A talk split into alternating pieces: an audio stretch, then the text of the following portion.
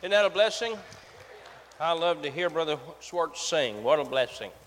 There's no greater news in all the world than just to know the simple truth that Jesus loves me. Jesus loves you, and there's nothing that will change that. One of the lies the devil tells often is that God doesn't love you. Oh, my goodness. He's done so much to prove his love for us, and every day he does.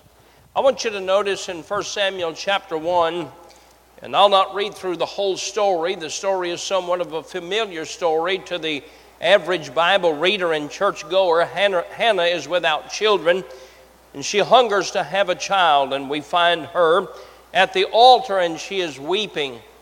She's not just praying, in fact, it appears that she is weeping uncontrollably to the place that Eli, the priest, he watches her and he says, She appears to be drunken. She appears to not be in control, but she was. Her heart was broken because she did not have children and she hungered for a child. She told the Lord, If you'll give me a son, I will give him to you to serve you. The Lord answered her prayer. Aren't you glad we serve a God that can and will answer our prayers? Don't give up, just keep praying. Whatever your request is tonight, even though the answer's been delayed, just keep on praying in the end of the chapter, she brings the child to Eli, the priest, the one who said, It appears that she was drunken when she was at the altar praying. And if you look at verse number uh, 25, and they slew a bullock.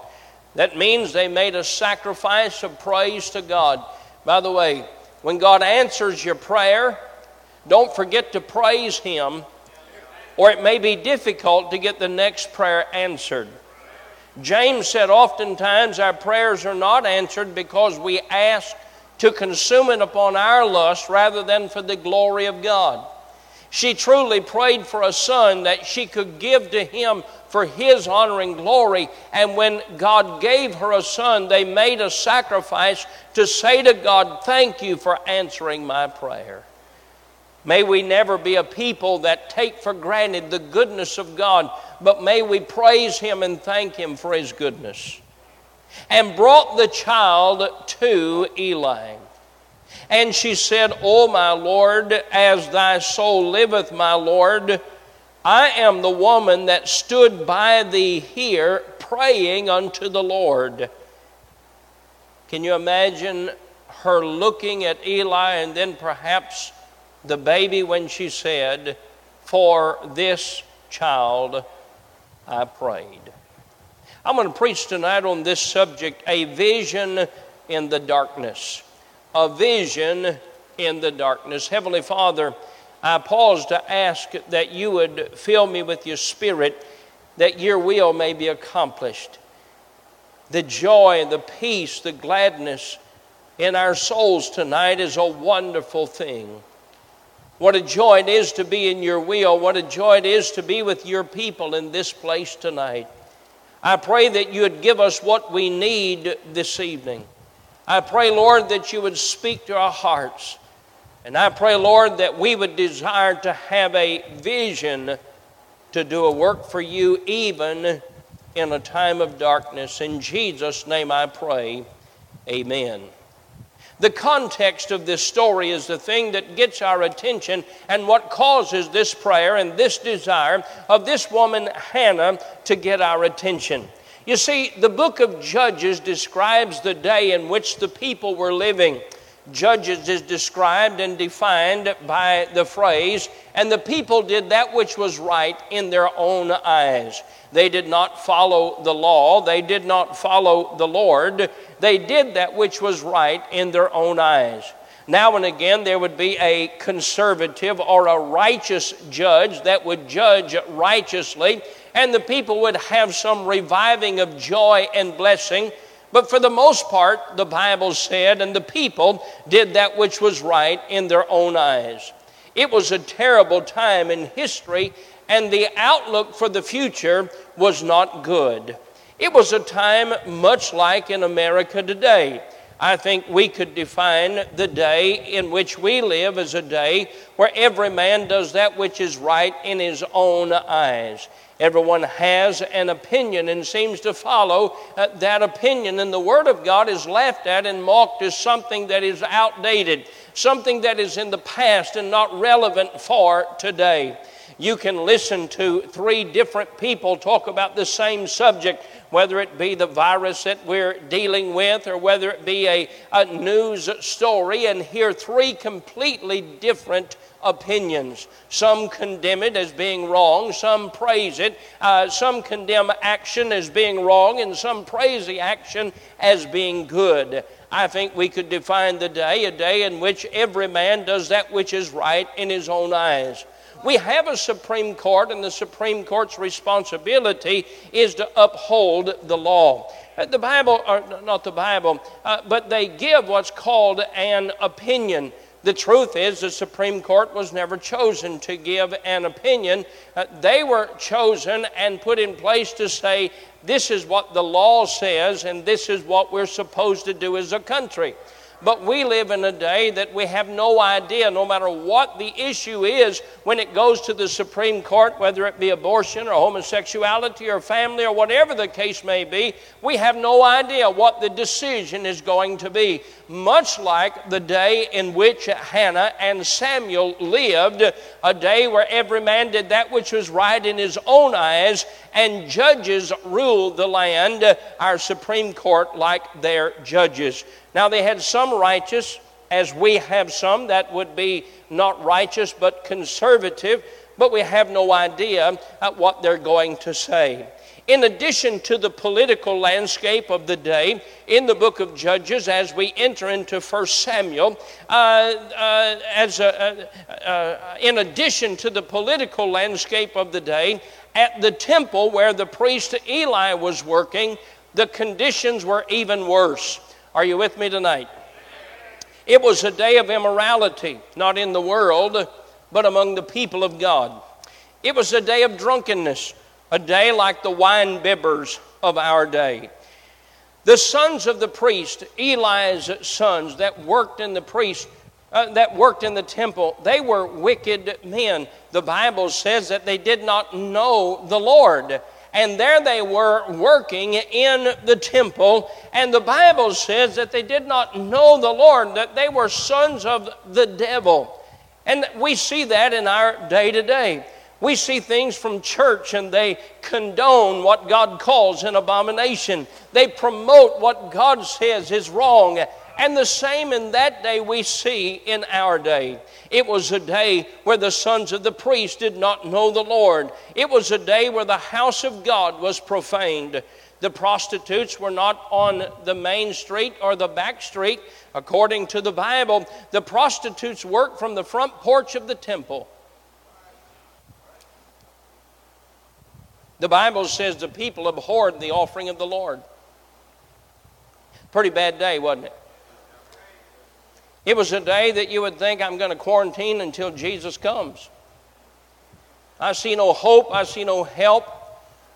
I mean, it was a day of wickedness. It was a day where the Bible says that the sons of the priest would steal the offering of the Lord. Difficult days. In the time of this darkness, Hannah still prayed for a son. Not only did she pray for a son, she prayed for a son that she could give to the Lord. She prayed for a son that would make a difference for the Lord. She prayed for a son that would represent truth and righteousness in the day. You see, she had a vision in the time of darkness. It would have been easy to say in a good day or a day of revival, I want to rear children to be like these men. But you would not say that of Eli he had not heard from the Lord in many years. And when Samuel did come to the temple and he heard from the Lord, Eli didn't recognize until three times that perhaps it is the Lord speaking. So Hannah was not saying, Give me a son that can be like the priest, give me a son that can be like the men of righteousness. She said, Lord, there are no men of righteousness, there are no examples of leadership, but I ask you, Lord, to give me a son and I will rear him to the place of weaning, and then I will take him to the temple, and I will give him as a servant for the Lord I hunger for a son that would make a difference. She had a vision in the darkness. By the way, God heard her prayer. God heard her cry. He saw the seriousness of her heart, and God did give her a child, and He gave her a son. He gave her a son, and she named him Samuel, and He did make a difference in the dark days. It was Samuel just as a boy. Think about it now. It was a rare thing to hear from the Lord. They had not heard from the Lord in a long time, but Samuel is just a lad. He heard the voice of the Lord. When he heard the voice of the Lord, he went to Eli and he said, Eli, did you call for me? He said, No, son, I didn't. Go back to sleep. He laid back down and he heard the voice of the Lord again. Oh, what a wonderful thing. God was responding, I believe not just to the behavior of Samuel, he was responding to the behavior of a lady who was a dear, godly lady that hungered for some light in the darkness. It would have been easy for her to give up and just live her life selfishly. It would have been easier for her to live life without responsibility. But she wanted the responsibility of a son. She wanted the responsibility, even though there would be no one to help her. And the people that her son would be around at the temple were people that could not be trusted. The Lord used Samuel to make a difference, for God began to speak through Samuel. There came a day that Israel desired a king, and it was Samuel that anointed uh, uh, the king.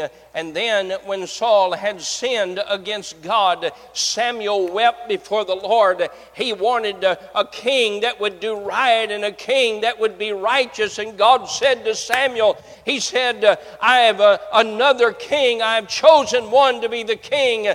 And you know the story as Samuel went down to the house of Jesse. And I love this chapter because of the transparency of humanity and yet humanity that's yielded to the will of God. When Samuel saw Eliab, the son of Jesse, he saw that big man that no doubt reminded him of Saul, a man that was head and shoulders above the people. He said, Surely the Lord's anointed is before me. But God spoke to Samuel and he said, Samuel, you're looking on the outside. I look on the inside. It's the heart that I'm looking for, not the stature of a man. And all Samuel, he had no pride. Samuel did not say, I believe this is the best one. I believe I'll choose this one instead of the will of God. No, Samuel quickly and immediately yielded to God. And he said, Do you have another son?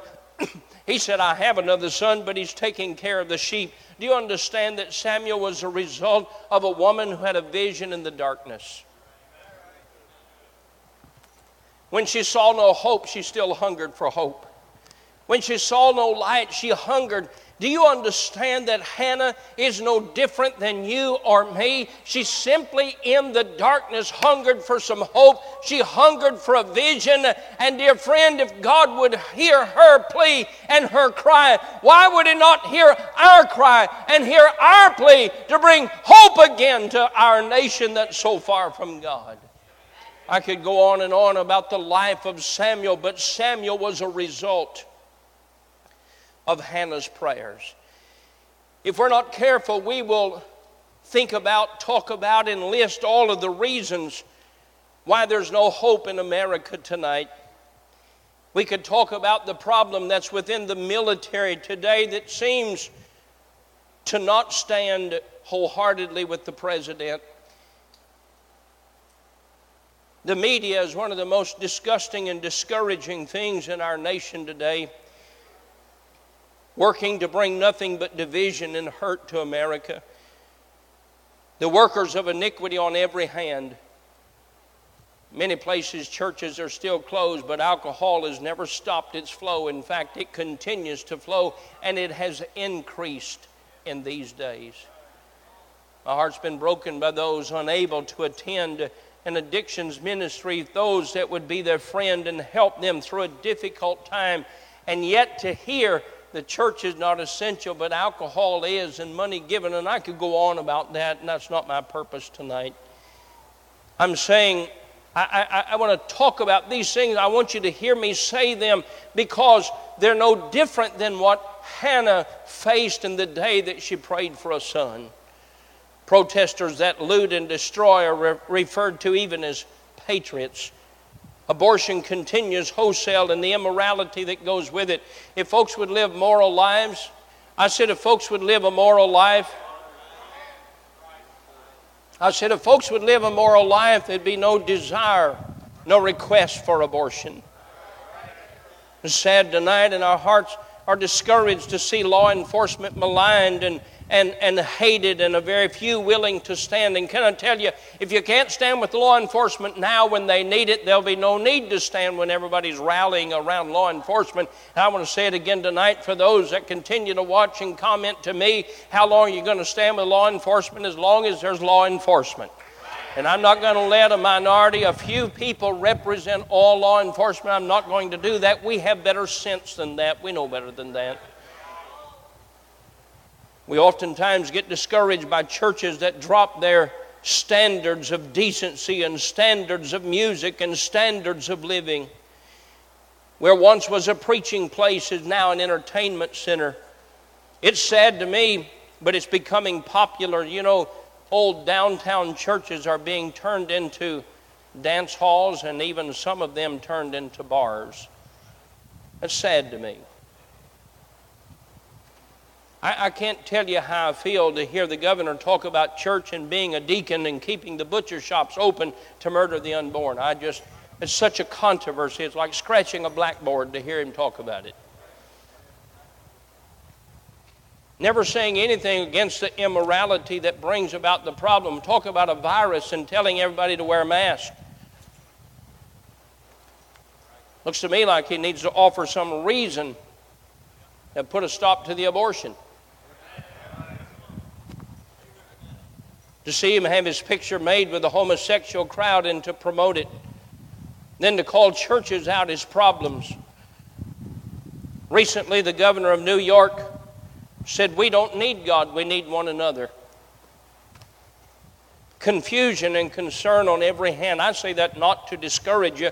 I say that to say these are times of darkness. I understand that. I'm not ignoring what's going on, but these were times of darkness in the days of Hannah and in the days of Samuel. But she had a vision. She no doubt could envision a son that would make a difference for God. She had a son that she wanted to serve God. She could have said, I don't want a son and have him go down to that temple. The priest is uh, uh, uh, not trustworthy, and those that work there are wicked people. She had all the reasons in the world, and yet she still hungered to have a son that would be a lion in a dark world. There are times in our day that people would say there's no hope, and I say it again tonight. Don't you crawl in a hole and hide in a dark day. Folks, we have to have a vision of God and a vision for God in the dark day that we live today. If Samuel could make a difference in his day, we could in just 20 years rear a generation to know God, to know His Word, to love God, and to serve God. And we could turn this country around. We can. We're reaping what we've sown in these last 20 and 30 years. Let's sow different seeds. Let's sow seeds uh, of reaching young people and making a difference to tell them you can make a difference for Christ.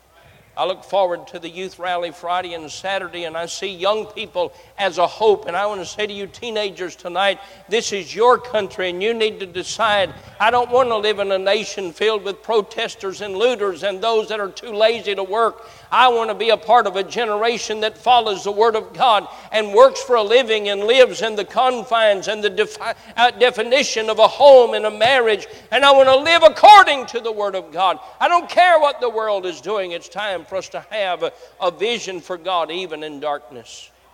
I say tonight, think of the little babies and toddlers that are in our church this evening. We, as parents and grandparents, we can't give up on a dark nation. We have to say to them, There's hope in God, and there's hope in this book, and there's hope in doing right. And can I tell you something? And I, I, I want to save this for the very last. It's the last statement of the message. I'm not going to finish now. But do you know how quick God can turn things around? You know how quick God could get the attention of this nation and in this world by morning, the whole world could be glued in on some event and God's in control. He's done it so many times. If God's people would just live in such a way that we can get a hold of God, God can make a difference in a short time. While we may be in a time of darkness this evening and in our nation, you and I must have a vision for the future. And I say to our young men and our young ladies that are listening to me tonight, I am disappointed in what's going on, but I'm not at all discouraged because my encouragement does not come from circumstances. My encouragement comes from the Lord, and there is a peace in my soul and a joy, and there is a great excitement for a vision that God has given. I say to you again tonight God didn't give us 80 acres to raise soybeans on, God gave us 80 acres to do a mighty work for God. By the way, I'm glad to announce right now, tonight, right now in this year 2020, we're making plans to start another new church here in Kentucky. Later this fall, and I don't know the date yet, Brother Jared Young and his wife Hannah are planting the Liberty Baptist Church in the Bowling Green, Kentucky area. Not time to give up, it's time to have a vision even in the darkness.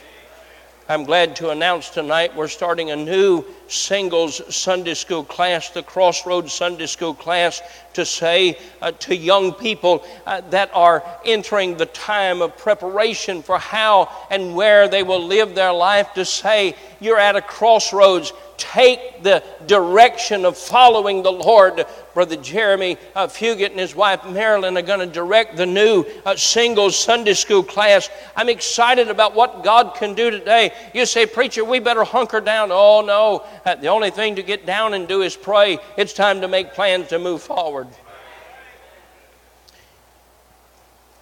I know what they said about Hannah, and you can go ahead and say that about me. Well, she's crazy. She can't have children. You can't do that. Can I tell you something tonight? God wants to do a great work. And God doesn't have to have a multitude of people to do a great work. He needs just a few people that are yielded and willing to do a work for God. I'm glad today that the buses, more of them began to roll. And I'm so glad to get the report today. And I know it's a difficult day. There's no air conditioning on buses, and you think it's hot under here. Uh, you get out of a bus, you think the tent's air conditioned. But I'm thankful for five precious souls. One soul's worth the whole world. I'm thankful for five precious souls. I'm thankful for the great story last week. A little girl was visiting her friends from New York here just for one weekend, and she rode a bus to church last Sunday afternoon, and she trusted Christ as Savior. Hey, folks, can I tell you, it's, it's not the program. We don't, we, don't, we don't have to stay with a, a, program to say you have to go into the building at this time and out at this time. Hey, they were having church before there ever were buildings. If we have to have church outside, if we have to spread out across this property, we can if we'll trust in Him and hunger for God to do a work. I promise you tonight, God hungers to do a work in these days. By the way, do you have a vision for your Sunday school class? Do you have a vision for your bus route? Do you have a vision for lost souls around you? I'm thankful tonight the response to radio and television is like never before. You understand how many families have been to our church in recent weeks and am saying, that's the kind of church I want to raise my family in. I mean, folks as far away as California have come to say, I want to be in a church that has a vision. I want to be in a church that wants to do something for God. I want to be in a church that still believes that God's still in control.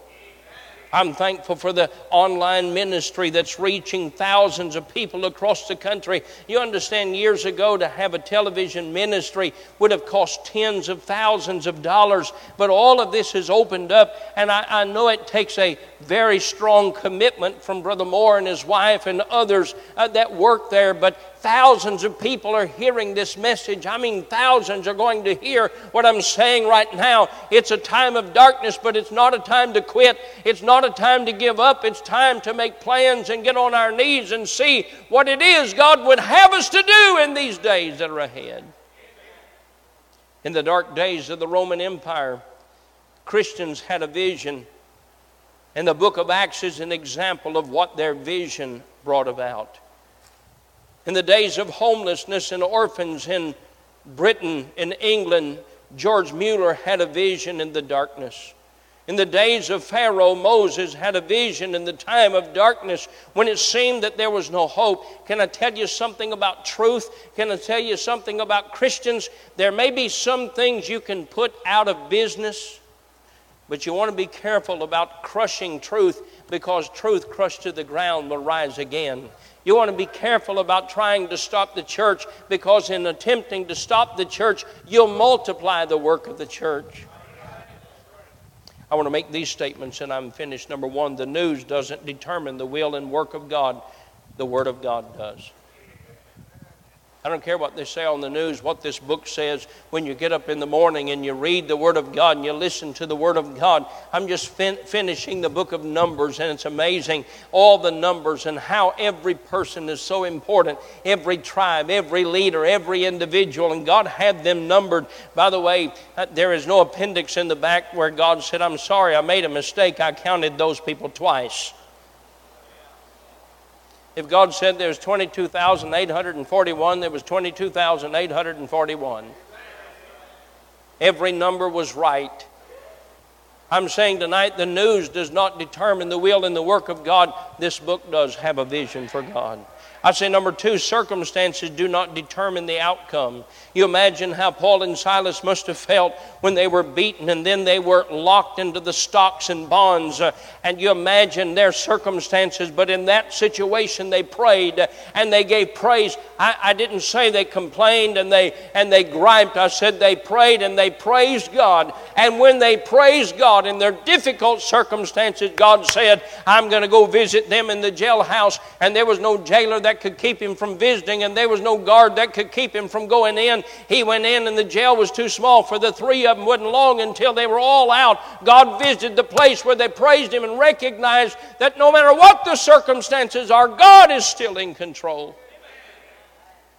I want to say number three darkness causes people to look for light. That's why we need to let our light shine. There are folks watching me tonight that haven't been in church, that haven't been going to church, but the last few months they've been watching on television, and many have visited church because darkness causes people to look for light. Don't let the darkness discourage you. I'm telling you, friend, there are folks that are looking for the light. Let your light shine before men that they may see your good works and glorify the Father which is in heaven. I want to say number four darkness reveals the real from the make believe, and that's what's happening right now. We find out those who have faith. I'm not talking about just attending church, I'm not talking about that. I'm talking about those that have a strong faith in God. I'm talking about those that are on their knees asking and expecting God to do a work. I want to say tonight hope can spring from unexpected places. When you look at the prophets of old and you see where they came from, Yes, some came from the families of what we would call an aristocrat, but some came from behind the plow. All of them filled with the power of God and given the message of God, and they were hope for a dark day.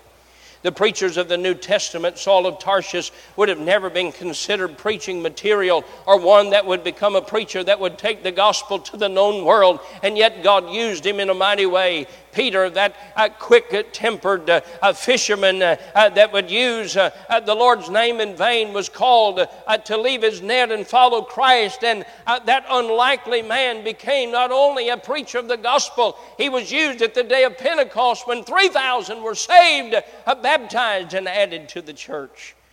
Matthew was sitting at the receipt of custom. If you were looking for preaching material or those that would become a preacher of the gospel or, or, or sharing the good news, uh, you may have looked over Matthew. Uh, oh, but Jesus didn't look over him. I'm saying tonight, hope can spring from unexpected places. then I want to say in closing tonight, keep praying, keep trusting, keep serving because God can change the direction of a nation just like that. There's so many ways. How many examples do we have to read in the Bible of what God did to get the attention of people? You know what God needs? He just needs people that are righteous enough, that hunger for Him to reveal Himself in our day. That's all He needs. You know how quickly God can turn things around? Our God works fast, He works quick. You understand when the children of Israel, when their army was hidden in the dens and the caves, they were afraid to fight Goliath. They were afraid. The king said, Anybody's willing to go fight Goliath, I will give him my daughter. I, I, I will give him a great inheritance, looking for somebody that would go.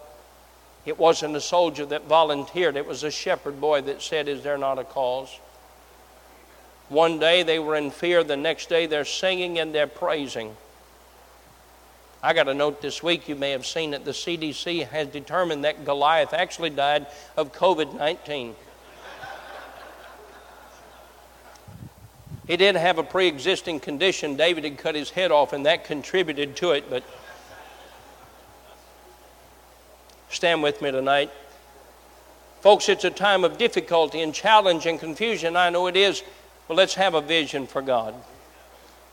Can you see the building over there completed? Can you see the auditorium? One day we'll look back and say, I remember when a tent was there and we stood right here in this place on straw and we're here.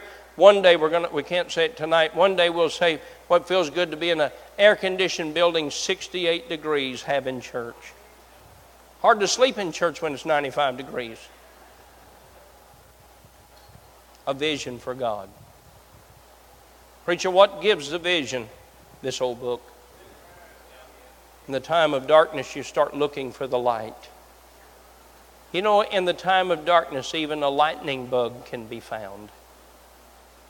Let your light shine. Heavenly Father, I pray that you give a vision in the time of darkness.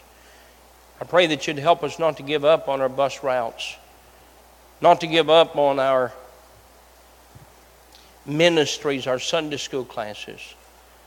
I pray that Sunday school teachers would imagine tonight what their Sunday school class is going to look like in a year from now, filled with new faces of folks being saved, lives being changed, folks saying, That's the kind of Sunday school class, that's the kind of church I want to be a part of. I stand here tonight amazed and overwhelmed at your goodness tonight.